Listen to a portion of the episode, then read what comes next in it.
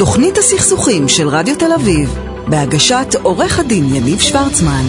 ערב טוב, תוכנית הסכסוכים, אני יניב שוורצמן. תשמעו לנתון המדהים הבא, נתון שחוזר על עצמו בכל מחקר ומחקר. תגידו, אתם יודעים כמה זמן אתם מבזבזים בשבוע על ריבים? רגע לפני שאני אספר לכם תנחשו, תגידו לעצמכם, נניח מתוך 42 שעות עבודה, כמה הולכים על סכסוכים וריבים. עכשיו שלא תתבלבלו, לא מדובר על מחקר אחד בודד, אלא על שורה ארוכה של מחקרים וסקרים, שכולם עוסקים באותה שאלה, כמה זמן אנחנו מבזבזים כל שבוע על ריבים?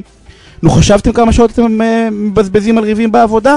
אז הנה התשובה, שלוש שעות בשבוע נטו. מדובר על השקעה ישירה בריב, בלי הזמן שאתם חושבים על הריב או הזמן שהוא מטריד אתכם. עכשיו, שלוש שעות זה לא נראה הרבה, נכון? אבל בואו נעשה תרגיל מתמטי קטן. תכפילו שלוש שעות כפול 52 שבועות. זה 156 שעות. כמעט משרה מלאה. בלי ששמתם לב, חודש בשנה, חודש עבודה, הולך על ריבים. חודש שלם. עכשיו, זה נכון לגבי כל מערכת שאתם נמצאים בה. המחקרים מראים שבין 7 ל-12% בממוצע אתם משקיעים בריבים וויכוחים ועימותים. עכשיו, זה נתון מדהים, אבל הוא לא מפתיע.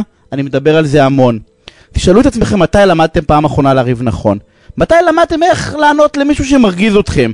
איך לכתוב נכון הודעת וואטסאפ או מייל כשמישהו הפר סיכום איתכם? מתי פעם האחרונה מישהו לימד אתכם להתמודד עם כעס ושאתם מתרכזים? אמרו לכם איך למנוע ריב עם בן או בת הזוג? איך לוודא שלא תריבו עם לקוחות או עם ספקים? עכשיו תחשבו לרגע כמה זמן אתם משקיעים בללמוד דברים חדשים. כמה זמן אתם לומדים דברים שקשורים לעבודה שלכם. דברים שקשורים לתחביבים שלכם. עכשיו תחשבו כמה זמן כדאי לכם ללמוד כדי לחסוך את אותם עשרה אחוזים מהחיים שלכם. ללמוד לריב נכון.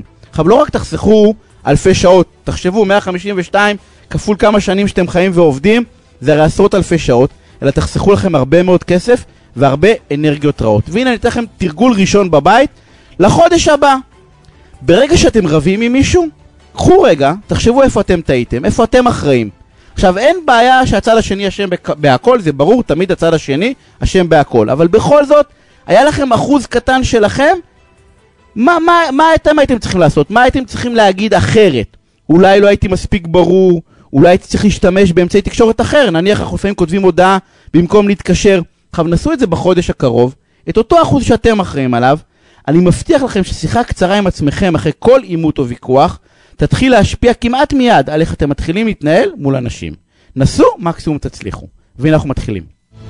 תוכנית הסכסוכים של רדיו תל אביב, בהגשת עורך הדין יניב שוורצמן. ואני רוצה להגיד כמובן תודה לדויד מירה שנמצא על התפעול הטכני ולענבר סולומון שעורכת ומפיקה את התוכנית ואני רוצה להגיד ערב טוב לעורכת הדין עדי חן, מומחית בדיני משפחה ירושה גירושין, יו"ר ועדת זכויות הילד בלשכת עורכי הדין, עדי ערב טוב, מה נשמע?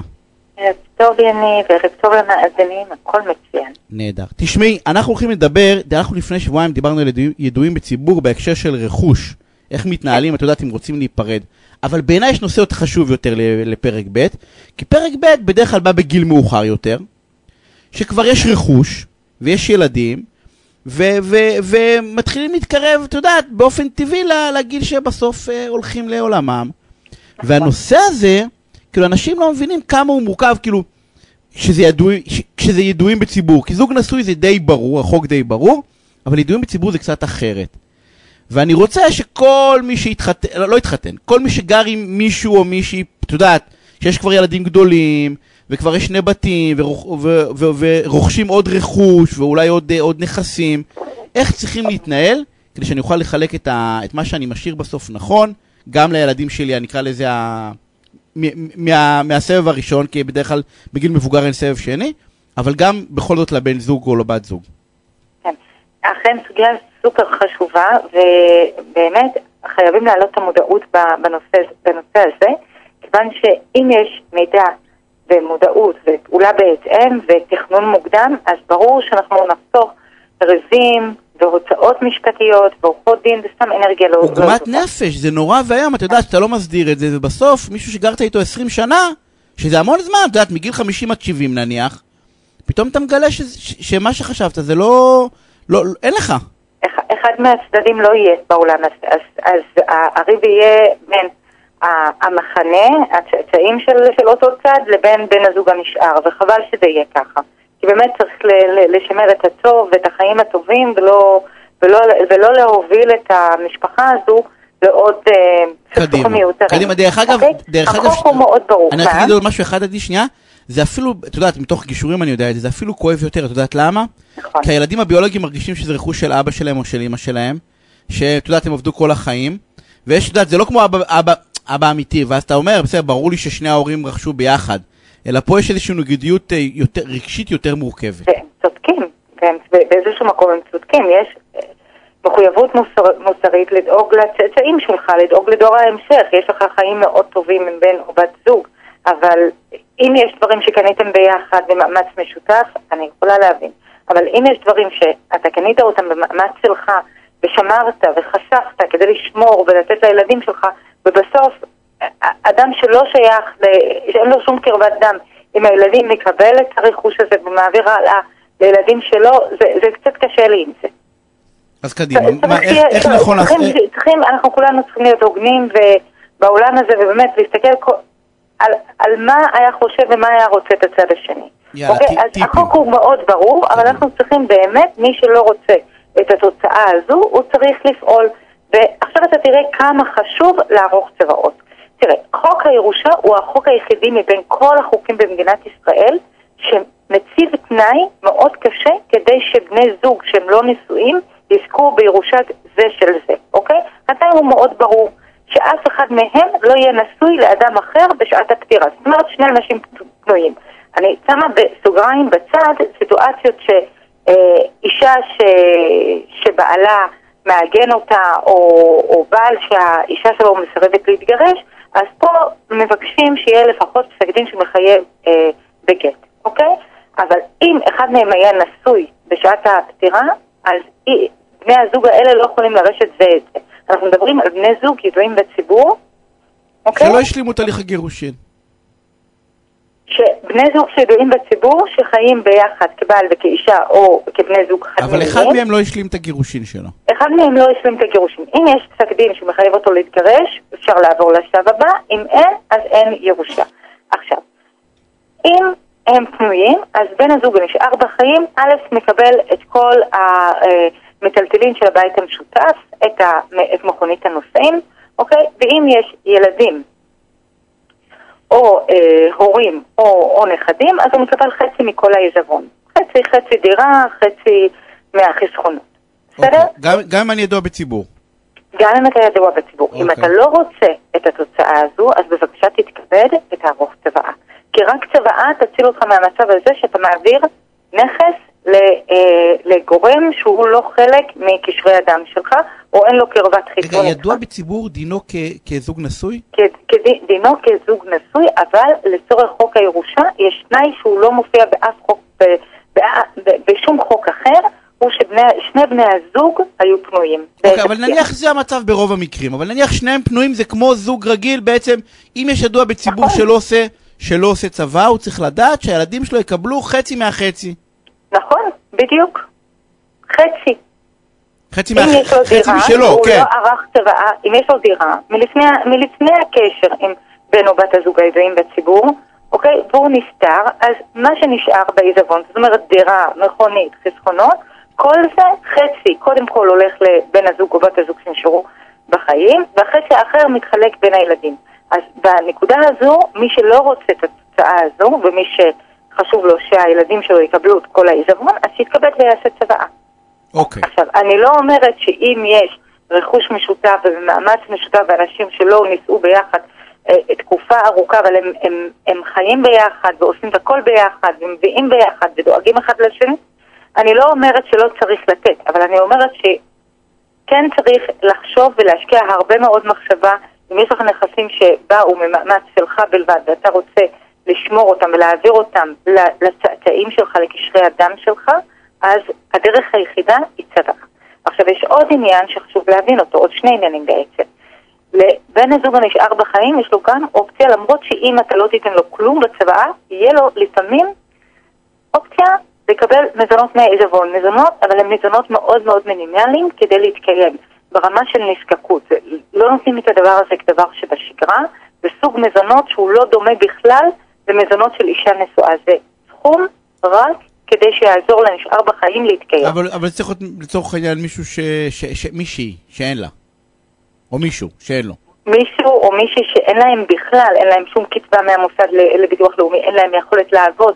זאת אומרת, רק במקרה מאוד מאוד רדיקלי, מאוד... אה, אה, אה, שאין כמעט סיכויים שהוא יקבל כספים בכוחות עצמו, או שיש לו נכסים אחרים שהוא יוכל להיפרע מהם רק אז, באמת, למרות הצוואה, אה, נותנים את ה... ומה את הדבר השני? שעוד. הדבר השני, הוא אני רוצה להאיר את, העיני, את העיניים של המאזינים, הוא שיש טופס מיוחד במוסד לביטוח לאומי, ומי שלא רוצה לנהל בדיעבד מאבקים משפטיים מול המוסד לביטוח לאומי, אם כן מכירים בו ידוע בציבור או לא מכירים בו ידוע בציבור, אז שוב שיתכבד ויחתום על ההצהרה בביטוח הלאומי. שני בני הזוג צריכים לחתום על הצהרה, אם יש להם הסכם ממון צריכים לצרף אותו, אם יש עדים בקרבת חברים, משפחה, אירועים מיוחדים, כל הדברים האלה כן צריכים לבוא לידי ביטוי. בשביל מה? מה זה ייתן ההצהרה זה, זה מצוין, זה מצוין לצרכים מסוימים. וזה יכול להיות גם לא טוב לצרכים אחרים, ואנשים צריכים מאוד מאוד להיות זהירים. מאוד חשוב להבין, מי שמגיש בקשות לביטוח לאומי, הוא חייב להיות ישר מושא בכלב. אם מרמים את הביטוח לאומי, נשלל שאר הקצבאות. אז זאת אומרת, מי שחושב... לא, אבל למה לעשות את זה? עדי, למה שאני חי עם מישהי 15 שנה, למה שנלך לביטוח לאומי ונעשה את זה? סיטואציות שכיחות. אלמן או אלמנה, אוקיי? שמקבלים אה, קצבה מהמוסד לביטוח לאומי, כן, ומכירים אחר כך ידוע בציבור. וממשיכים לחיות איתו, ממשיכים לקבל את הקצבה מהמוסד לביטוח לאומי. בפועל, אם הם מוכרים כידועים בציבור, אז הקצבה הזו נשללת. אז יש אנשים שממשיכים לקבל את הקצבה, ולא מצהירים שיש להם בן זוג שהם חיים איתו, מנהלים משק בית משותף איתו, אז כשהביטוח הלאומי יודע את זה, הוא שולל מהם את הקצבאות, אוקיי? ההכרה של המוסד לביטוח לאומי היא טובה הרבה מאוד זכויות. למשל? לא, מה, מה, למה, למה לעשות את זה? כאילו אני תמיד אומר, ביטוח לאומי תעזבו אותי, לא רוצה להתקרב לשם. א', זוגות חד-מיניים. אוקיי. וזה מאוד חשוב, אוקיי? זה מונע מהם אחר כך לנהל את המאבקים המשפטיים, זה ממש חשוב. אה, זוגות רגילים, אחרים, סליחה, לא, לא רגילים, אה, זוגות אה, איש ואישה, זה יכול להיות טוב להם לקצבאות זקנה, קצבת שאירים, שאר הזכויות והחובות של המוסד כדי למנוע בעצם את הוויכוח עם ביטוח לאומי אחר כך. כדי להימנע... אז יש לנו חצי דקה, יש לי רק שאלה, זה נכון... וגם החזרי מס. אוקיי, זה נכון שהסכסוכים האלה עם הילדים הביולוגיים אחרי זה, סכסוכים בתחושה שלי הכי קשים? או שאיכשהו כאילו תמיד, את יודעת, בסכסוכי הירושה יש לי תמיד תחושה שזה כאילו הסכסוכים הכי מורכבים שיכלנו למנוע אותם. כן, כי הם, אה, בדרך כלל הילדים מגיעים, ואז אומרים לי, בטוח אבא או אימא לא רצו את התוצאה הזו. בסך הכל הם היו בודדים בעולם הזה, ורצו לפתח מערכת זוגית, כמו, כמו כל אדם אחר שרוצה אהבה, שרוצה להרגיש והבן זוג ניצל אותו, או ניצל אותה. טובים, אבל הוא לא התכוון לוותר על הרכוש שהוא עבד כל כך כל כך קשה כדי לשמור לעצמו, לשמור לנו לא. אחר כך. הוא לא התכוון לזה, אין לו שום כוונה. אנחנו חייבים לסיים. אה, אז עדי, תודה רבה על הפינה הסופרמנט הזאתי. אפשר ערב מעולה. אנחנו רוצים הפסקת פרסומות קצרה וממש כבר חוזרים עם, uh, שני נושאים מרתקים, כדאי לכם להישאר. תוכנית הסכסוכים של רדיו תל אביב, בהגשת עורך הדין יניב שוורצמן. ואני רוצה להגיד ערב טוב לפרופסור נורית שנבל, פסיכולוגית חברתית מאוניברסיטת תל אביב. נורית, ערב טוב, מה נשמע? ערב טוב, יניב, מה שלומך? נהדר, תשמעי, אנחנו יכולים לדבר על נושא סופר מרתק. עד ששוחחנו אתמול לא הבנתי עד כמה הוא מרתק. אה, אנחנו יכולים לדבר על סטריאוטיפים. כן. ואני שואל אם, אם בוא, בוא, זה דבר טוב? זה כאילו, אני, אני יכול לשלוט בדבר הזה? כאילו, אני, בסטריאוטיפים שיש לנו על כל מיני אוכלוסיות, זה דבר שהוא נשלט אצלנו? זה מה שאני יכול uh, לשלוט בו? אה, אז הטענה היא בעיקרון שסטריאוטיפים הם לא נשלטים. בעצם זה מה שמקובל היום לחשוב uh, בספרות. כי הרבה מהסטריאוטיפים פועלים באופן אוטומטי, והם פועלים באופן אוטומטי כי יש להם איזושהי סיבה גם הישרדותית וגם uh, קוגניטיבית. אני, אני אסביר מה הכוונה. הישרדותית הכוונה היא שסטריאוטיפים עוזרים לך להימנע מסכנות. למשל, אם אתה יודע ששכונה מסוימת היא מסוכנת, אז אתה לא תיכנס לשם בלילה. ואם אתה תיכנס, ומי שבכל זאת ייכנס לזה, הוא יכול אה, להישדד, או... יכולות להיות לזה תוצאות לא נעימות. אז זה סיבה אחת שיש סטריאוטיפים. וסיבה שנייה, זאת אומרת, הטענה היא שהם מאפשרים ל- ל- לזהות מהר מי בעדי ומי נגדי. אם אני רואה מישהו רץ אה, מולי עם סכין, אז אני בורחת, אני לא מחכה לברר מה בדיוק הבעיה. ו... וסיבה שנייה היא שזה מייעל את ה... את. זה מה שאמרתי קודם קוגניטיבית, זה מייעל את אה, עיבוד המידע שלנו. זאת אומרת, אנחנו מאבדים מידע בצורה יותר יעילה ומבצעים אה, תקשורת, קומוניקציה בצורה יותר יעילה באמצעות שימוש בסטריאוטיפים. כמו אז למשל? למשל, אם אני רואה אישה מבוגרת, נגיד סבתא שלי, כשדיברתי עם סבתא שלי, זיכרונה לברכה, תמיד דיברתי יותר לאט, והשתמשתי במושגים, לא יודעת, עכשיו אני כבר בזקנים, אבל אם אה, היא הייתה עוד חיה, לא הייתי אומרת לה, לאינסטגרם או ליוטיוב, כי הייתי יוצאת מנקודת הנחה שאולי היא לא יודעת מה זה. אז אם אני רוצה להגיד, לדבר איתה על הנושאים האלה, אני צריכה להסביר לה קודם. אז זה סטריאוטיפ כמובן, כי עם הבן שלי אני כן אדבר על דברים כאלה, אבל יש לו איזשהו תפקיד בייעול של קומוניקציה.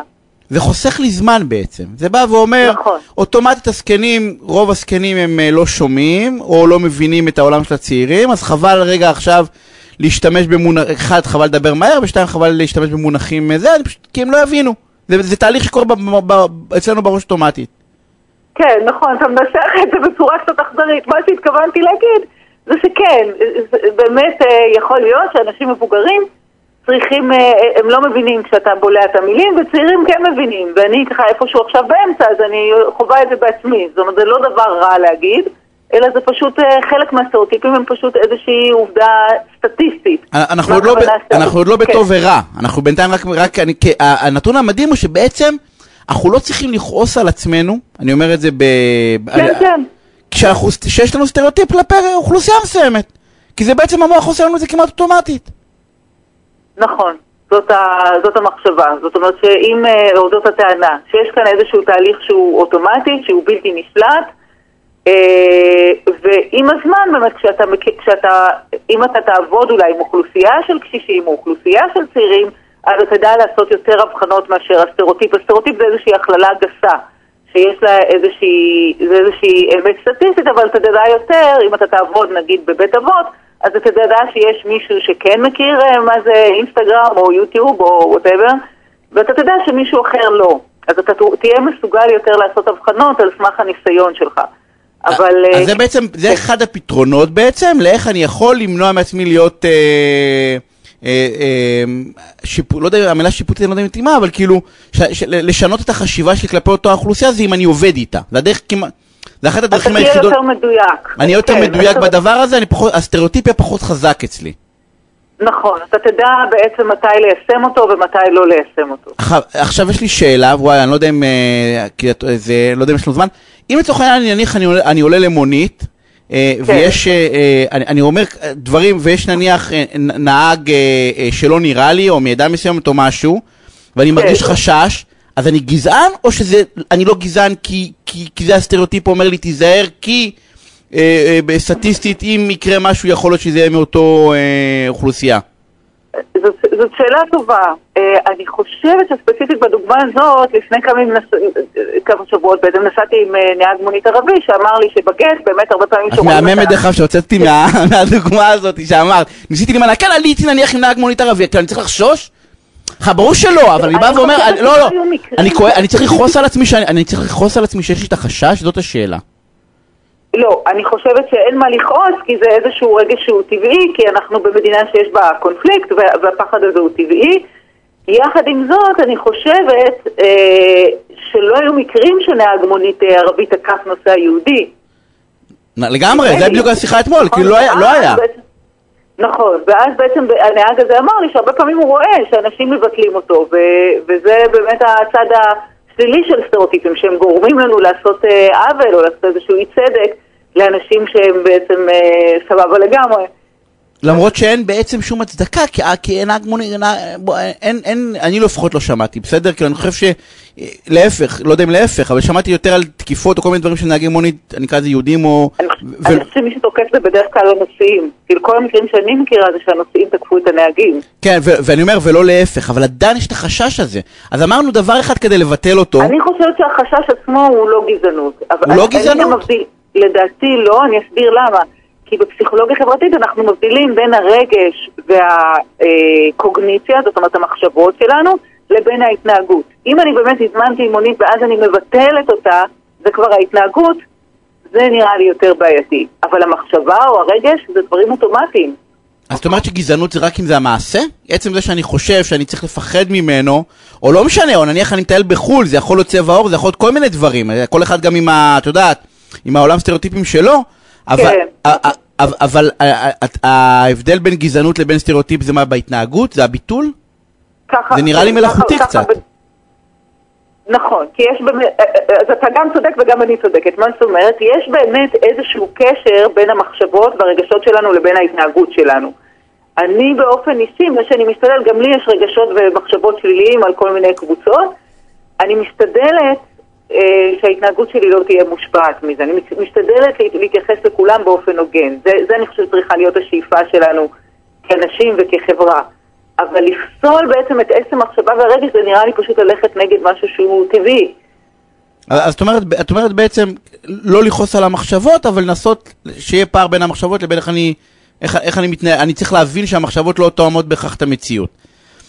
אני חושב, המחשבות שוב, זה לא שהן באות אה, משום מקום, הן באות על סמך איזושהי, שוב, לא בדוגמה של המונית, אני חושבת שהדוגמה של המונית היא דוגמה אה, לא טובה, אבל בדוגמה, אגב, אבל אה, זאת אומרת, בדוגמאות אחרות, נגיד בדוגמה של לדבר יותר לאט עם אנשים מבוגרים, זה בא מאיזושהי מציאות. זה לא שאני עושה את זה כי, כי אני בהכרח אייג'יסטית, אייג'יסטית זאת אומרת גילנית נגד אה, אנשים מבוגרים. אבל, אה, אבל השאלה אם למשל אני אפסול מראש בן אדם מבוגר הוא מו- כמועמד לעבודה. אז כאן אני אשתדל לא לתת לסטריאוטיפ להכתיב ולנסות אה, לשפוט באיזושהי צורה שהיא יותר אובייקטיבית והוגנת כלפי המועמד הזה. אבל, אותו, אבל הסטריאוטיפ יהיה קיים. כאילו, ברור לכולנו שאנחנו- שמפלים על בסיס גיל, כן? נכון.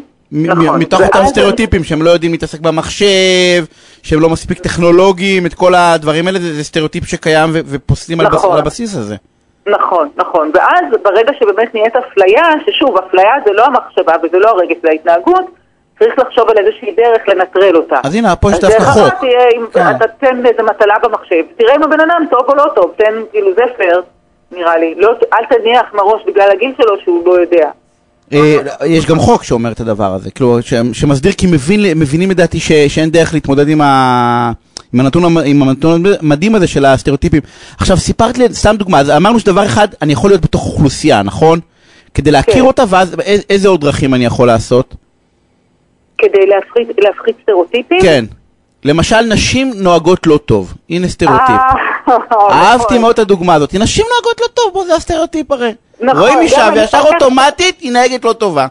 אני אגיד, אה, נכון, אז מה שעוד טענה שיש בספרות זה שלפעמים, בספרות הכוונה במחקרים, אה, זה שהתכונה... יש ויכוח באולפן אם נשים נוהגות טוב או לא, רגע, אני לא שומע מה זה, נוהגות טוב אין או מה לא? להתווכח, העובדות טוב. העובדות הן חד הנה, משמעיות. הגברים אבל אומרים לא- אה, נוהגות לא טוב, הנשים אומרות אה, נוהגות טוב, נכון? אה, כן. אוקיי, אז מה- מה אפשר לעשות בעצם? הנתונים חד משמעיים. הנתונים הם שגברים מעורבים ביותר תאונות, גם כשלוקחים בחשבון, הרי הם גם נוהגים יותר, אז סטטיסטית הם יהיו אז למה יש לנו את הסטריאוטיפ הזה בכל זאת? אז אני חושבת, זה ההשערה שלי, זה לא משהו שבאמת נבדק, אבל אני חושבת שלנשים, ככה לפחות אני אגיד בנהיגה שלי, אני צריכה סימן יותר ברור שנותנים לי להשתלב. למשל, לפני שאני נכנסת ל- להשתלב בכביש ראשי, כשאני בכביש צדדי, אני צריכה שמישהו יסמן לי שהוא נותן לי, אני לא אכנס בכוח. ואז בראש שלי אני כבר שומעת את הנהג מאחורה שאומר, כתבי כבר!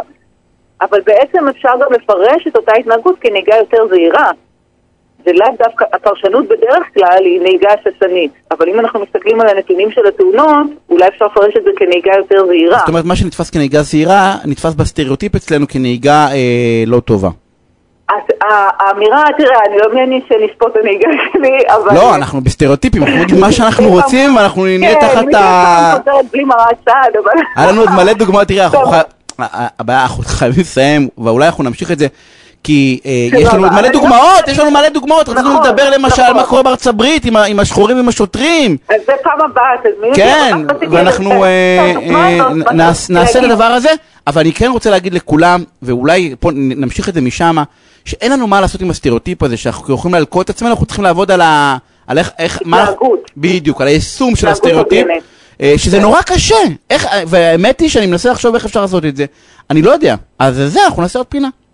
אז יאללה, תזמין אותי. אני. רוצה להודות לך נורית על הפינה הסופר סופר מעניינת הזאת, תודה אה, רבה. ואני רוצה להגיד ערב טוב אה, לרואה חשבון שלומי כהן, ממשרד כהן ראיית חשבון ומייסד שותף במשרד אביבי כהן, הנהלת חשבונות. שלומי, ערב טוב, מה העניינים? ערב טוב יניב, מה שלומך? אתה שמעת? אתה יכול להיות רגוע שאתה חושב שאתה גזען. כי זה לא אתה בעצם, זה לא אתה, שלומי, זה המוח. זה לא אנחנו. שאתה כן, חושב יש שאנשים נוהגות לא טוב, זה לא, זה לא... אל תאשים את עצמך. כן, יש לי דעות נחרצות בנושא של גזענות, אבל אני אשאיר אותם לעצמי. מה? לא, לא, אני אשאיר אותם לעצמי. לא, מה זאת אומרת? אתה לא יכול להגיד את זה ברדיו ואז להשאיר את זה לעצמך. זה לא- זה לא חלק מכללי הפורמט.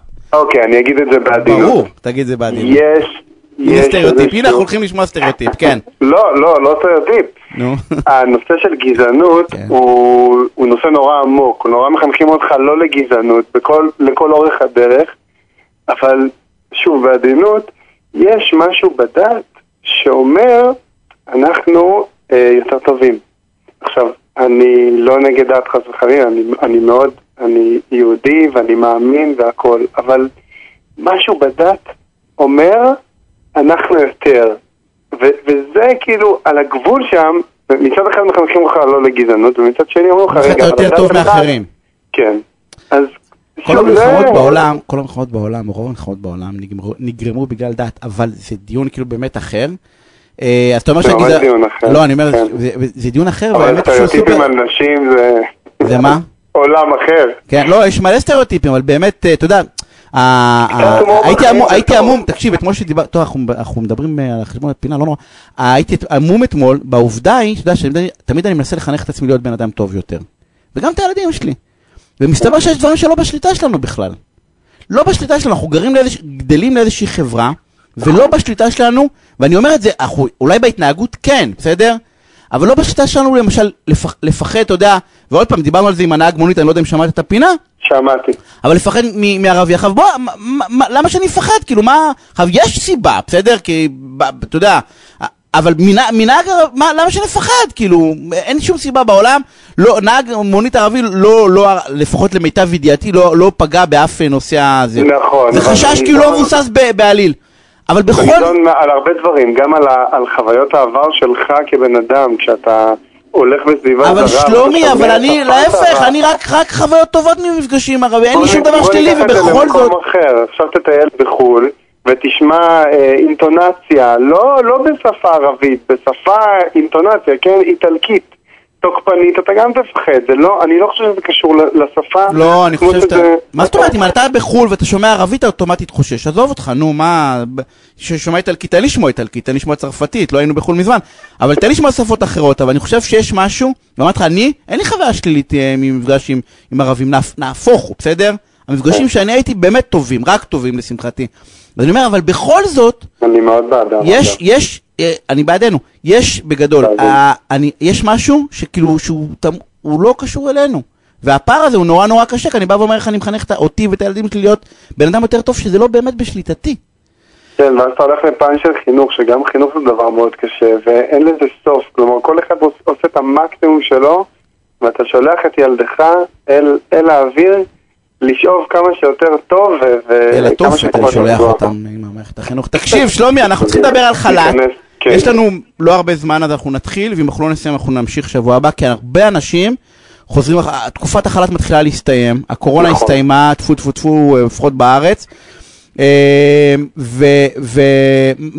והרבה מאוד אנשים, אתה יודע, הקורונה הסתיימה, משמח. הקורונה הסתיימה, מבחינתי הסתיימה, די. אתה רואה, בהודו לא, אבל אצלנו כן. ו- ויש עכשיו מין דילמה כזאת, הרבה, הרבה מעסיקים, אתה יודע, לא בטוחים בכלל שהם רוצים אה, אה, נכון. להחזיר. אתה יודע שיש סיטואציה כזאת שרגע מה עושים? בוא, בוא תן איזושהי, איזשהו תקציר כזה של הנושא ו- ונתקדם משם. אז יש איזשהו קצת אה, פאניקה, חרדה באוויר, מצד המועסקים. זה, זה סוג של פליפ, כי מה קרה בעצם? במרץ אמרו לכל השכירים, תשבו, תהיו רגועים, תשבו בנחת, אתם יכולים לשבת בבית, אם המעסיק הוציא אתכם לחל"ת, אתם תקבלו כסף במשך שנה, שנה ושלושה חודשים, אתם יכולים להיות רגועים. ואז מה שקרה, מה שקרה זה בעצם העובדים במשק היו נורא רגועים, נורא שלווים, והמעסיקים מצד שני, היו נורא לחוצים, רגע, אני אשלם את תקופות בידוד, אני אסגר, אני לא אסגר, מה אני עושה עם העובדים? איך אני לא פוגע להם בזכויות? ומה שקרה זה אני לא יודע אם זה דבר יפה או, או נורא, אתה יודע, זה על, ה, על, על המשקל של, של מטבע, אבל המעסיקים זיהו עם הזמן בקורונה שהם מסוגלים לעבוד עם פחות כוח אדם. אותו כוח אדם שנשאר בעסק ולא עבר לחל"ת, אולי מפחד, אני לא יודע, פתאום התחיל לעבוד טיפה יותר מהר. פתאום התחיל פחות, נהפך להיות מצב כזה של פחות אבטלה סמויה. מכיר את המונח הזה? לגמרי. לא, נכון, זה לא- המעסיקים לא דבר רואים שלילי, שהוא מסתדר. זה לא- זה לא דבר שלילי, זה דבר מאוד חיובי. כלומר, למה, למה זה חיובי? אתה אומר, רגע, אני משלם לעובד סתם. זה לא נכון. עובד צריך גם לעבוד וגם שיהיה לו פנאי בעבודה. שיהיה לו כיף לבוא לעבוד, שיהיה לו תקשורת נעימה. אז לא 100% אבטלה סמויה, אבל אבטלה בצור, ב, ב, בכמות סבירה זה בסדר. אבל מה שקרה זה המעסיקים הבינו שלא צריכים כל כך הרבה עובדים, והיום, שאנחנו ממש בישורת האחרונה, כלומר מדינת ישראל באה ונתנה עוד, עוד כבר מלפני שנה איזשהו יעד של 30 לשישי, ששם אנחנו חוזרים למצב רגיל, לא משנה מה קורה עם הקורונה. אנחנו ראשון לשביעי חוזרים לעבוד. עכשיו, אם אני מסתכל על זה בצורה אובייקטיבית, אותו עובד שעכשיו לא יודע מה קורה איתו, אגב זה משנה אם הוא בחל"ת או, או פוטר. כי אם הוא פוטר הוא כבר יודע מה קורה איתו, הוא כבר יכול לחפש מקום עבודה חדש. אבל אם הוא בחל"ת, אז ההמלצה הראשונה היא לרוץ כמה שיותר מהר למעסיק כדי להבין איפה הוא עומד, כי עוד חודשיים נגמרת לו האבטלה.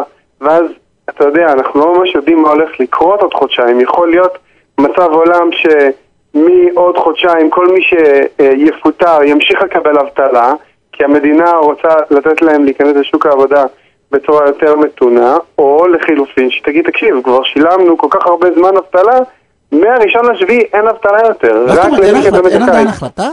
אני לא יודע, לא נכנסתי לזה ממש לרזק. אוקיי. אז אה, לא סתם הייתי לדעת אם... כרגע אני לא יודע. אוקיי. כרגע אני לא יודע. אז קודם כל, הדבר הראשון זה ללכת למעסיק להבין מה קורה איתך.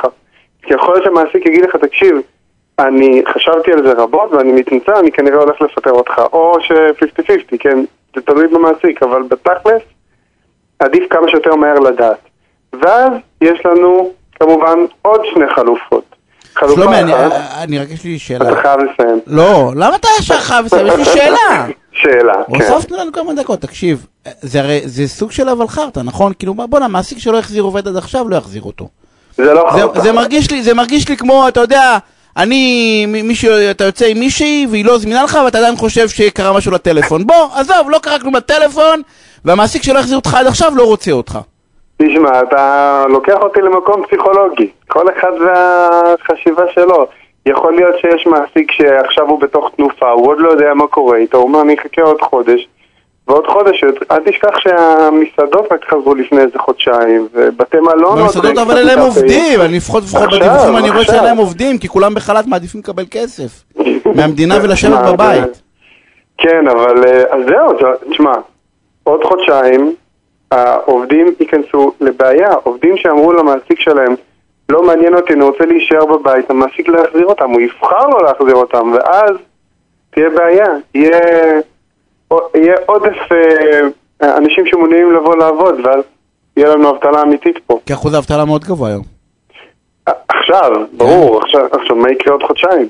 אז רגע, אז, אז בן אדם שכרגע במעמד של חל"ת או פוטר, והוא עדיין מקבל אבטלה, אז יש איזשהו משהו בחוק, איזשהו, לא- זה לא פרצה, אבל איזשהו הטבה בחוק שאומרת, אתה יכול ללכת לנסות להיות עצמאי, כל עוד אתה לא מרוויח כסף כעצמאי, כלומר ההכנסות פחות ההוצאות יוצאות מינוס, אתה עדיין מקבל אבטלה. זה אומר שאם עכשיו אתה חותם אבטלה עד יוני, יש לך את הזכות ללכת ולנסות להיות עצמאי. ואז בעצם יכול להיות שמצאת את עצמך במקום אחר בכלל. אה, זה מדהים, הנה, לא ידעתי. אתה בא כן, ואומר בעצם. שמי שבחל"ת זה מדהים. עם זה אנחנו נסיים. אתה אומר מי שעם חל"ת בעצם, יש לו עכשיו חודשיים על חשבון המדינה, במרכאות כפולות לקבל, והוא יכול ממש, לא- הוא יכול לעשות להש- משהו להפך. הוא יכול להשקיע, וזה ייחשב לו עדיין כי הוא במינוס. נכון, תתן לי רגע להשלים משהו קטן, זה מאוד חשוב לי. משפט. יופי. יש, אה, בעוד ארבעה ימים, אם מישהו, נכ- אם מישהו שפוטר ונכנס בעוד ארבעה ימים למקום עבודה חדש, במקום עבודה הזה, ההכנסה שלו יותר נמוכה מהמקום עבודה הקודם, ביטוח לאומי משלים לו את האחוז ירידה שלו מהמקום הישן למקום החדש באבטלה שהוא קיבל, וכמה זמן אתה יודע? ארבעה חודשים. מדהים. אז הנה, אז תסתכלו... תודה רבה לך, יניב. לא, אז, אז עוד, עוד דבר, אם, אם כבר אתם עוברים מקום עבודה ואתם מקבלים פחות, אז אל, יש פתרון לזה בביטוח לאומי, אל תפספסו את זה. שלמה, אני רוצה להודות לך על הפינה הסופר מעניינת הזאת, אני מקווה שהרבה מאוד אנשים יחזרו לעבוד, אה, ואנחנו אה, נתראה שערב מעולה. הפסקת פרסומות קצרה וכבר חוזרים. תוכנית הסכסוכים של רדיו תל אביב, בהגשת עורך הדין יניב שוורצמן. ואני רוצה להגיד ערב טוב לעורך דין אלי שמילביץ, מנהל מחלקת ליטיגציה ובתי משפט, שותף במשרד בורחובסקי ושות'. אלי, ערב טוב, מה נשמע? אהלן יניב, ערב טוב. תשמע, יש לי שאלה שמטרידה אותי, אה, אה, ואני מקווה ומניח שגם אה, מאזינים רבים. והשאלה היא כזאת, יש מנכ"ל של חברה, נכון? לכל חברה יש מנכ"ל. איך אני יודע, כבעל מניות, או כצרכן, או אתה יודע, כמישהו ש, שמתעסק בחברה, או כבעלים של חברה, שהמנכ"ל חושב לצורך העניין על טובת החברה ולא על טובתו. למשל, אה, בעניין של בונוסים ומכירות, יש את החקירה של אה, מנכ"ל אה, וואלה לשעבר, כן? שהיה איזו כן. עסקה שם שהוא הרוויח בונוס של 15 מיליון שקל, ואומרים שבו, הוא קידם אותה לא בהכרח, אה, אה, אה, אה, אתה יודע, אה, אולי לא בהכרח, אה, שהיה לו איזשהו אינטרס בתוך העסקה הזאת. איך, אה, אה, איך אני יודע, בסדר? עם, עם אותו מנכ"ל, אותו דירקטור, דירקטור, אתה יודע משהו? אפילו אותו עורך דין אה, אה, שמייצג, שהוא הוא, הוא באמת נאמן לאינטרסים האמיתיים. אתה צודק לגמרי, אתה פשוט לא יודע. זה בעיה שמתעוררת בכל מצב שיש בו הפרדה בין בעלות לבין ניהול. הפרדה בין בעלות לבין שליטה. כשיש לך דירה ואתה מטפל בה, אתה בטוח שאתה מטפל בה הכי טוב שיש. אבל כשיש לך דירה ומישהו אחר מטפל בה, אז אתה כבר לא יודע אם הוא מביא את ה... אם הוא מטפל בה כמו שצריך, או שיש לו שיקולים אחרים. ובחברות זה המקום הקלאסי שיש בו את ההפרדה הזאת בין בעלות לבין שליטה. שהבעלות היא של בעלי המניות, והניהול הוא של המנהלים. ולפעמים יש גם בעלי מניות מיעוט ובעלי מניות רוב. ואז אה, בעלי מניות הרוב הם אלה שבעצם יש להם את יכולת השליטה בחברה, אבל הם שולטים לא רק על ה-55 או ה-60 אחוז שלהם, הם שולטים גם על ה-40 אחוז של המיעוט. אה, והמשפט מתמודד עם הבעיה הזאת אה, יום-יום. איך, ב- איך, איך יודעים, אני בא ואני אומר, אתה יודע, יש, זה, זה לא חייב להיות, תמיד חושבים על חברות ענק, זה ממש לא חייב להיות חברות ענק.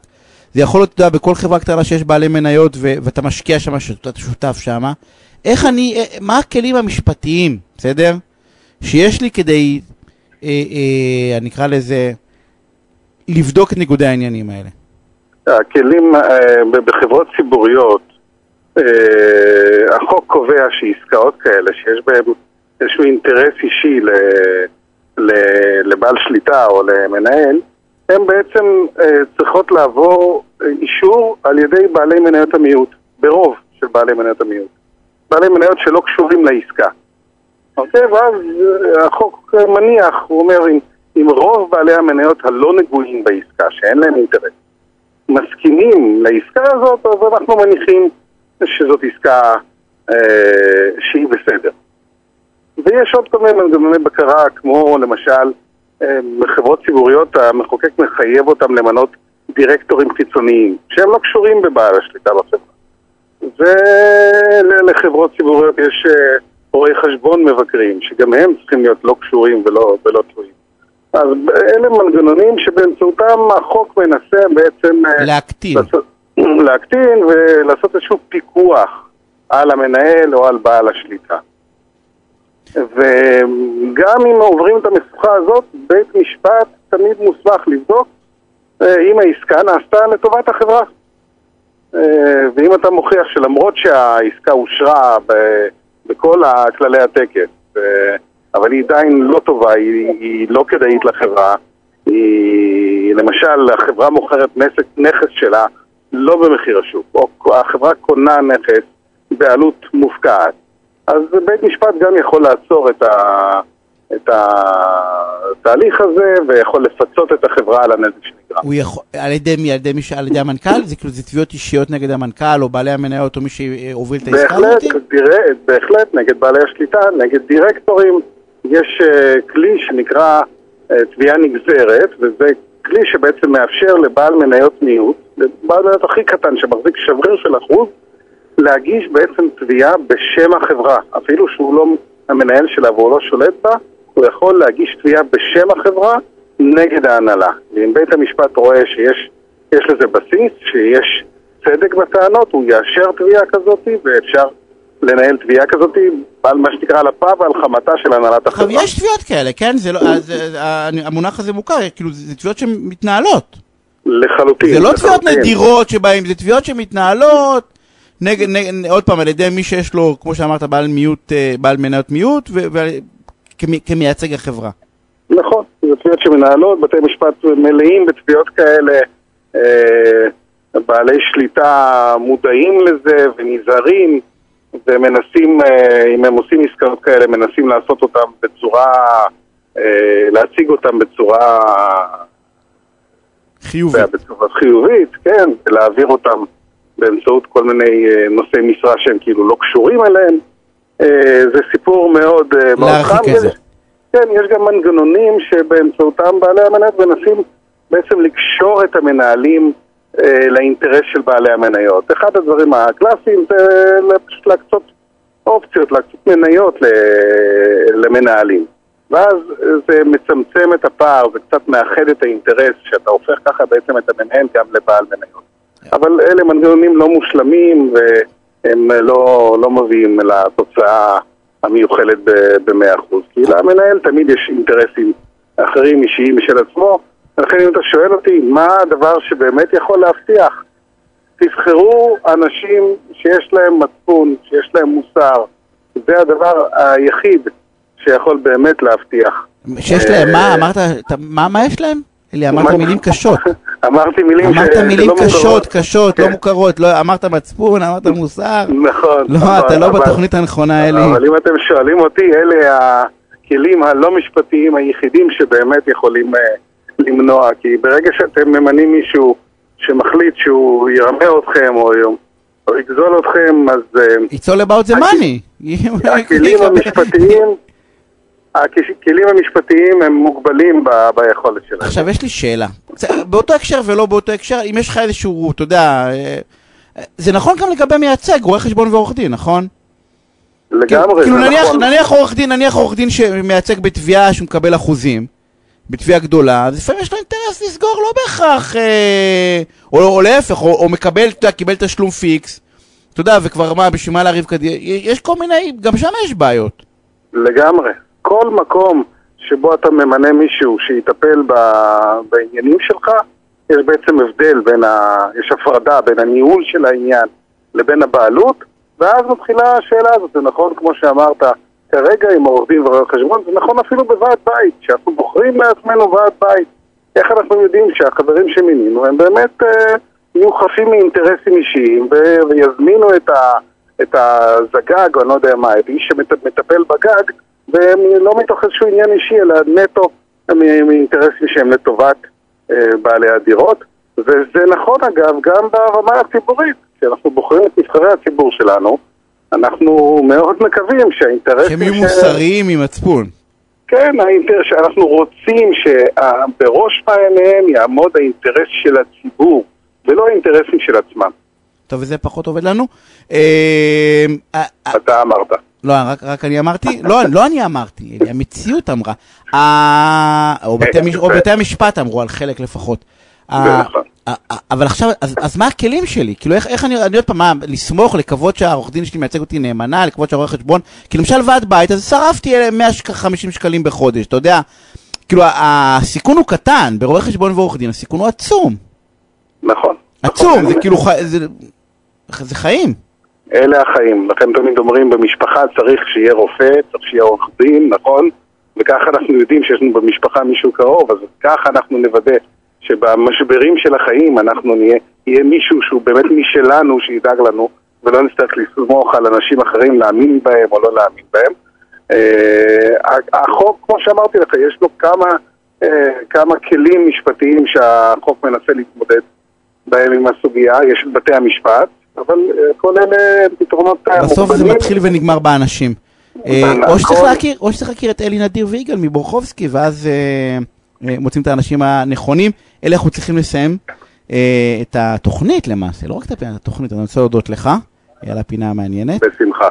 שערב טוב. אנחנו שבוע הבא, ביום שני בשעה שמונה, ניפגש. אני רוצה להודות לדוד מירן שהיה לתפעול הטכני, לענבר סולומון שערכה והפיקה, דני סידס מיד אחריי, תישארו כרגיל, תהיה מוזיקה מעולה, אה, ונתראה, ביי.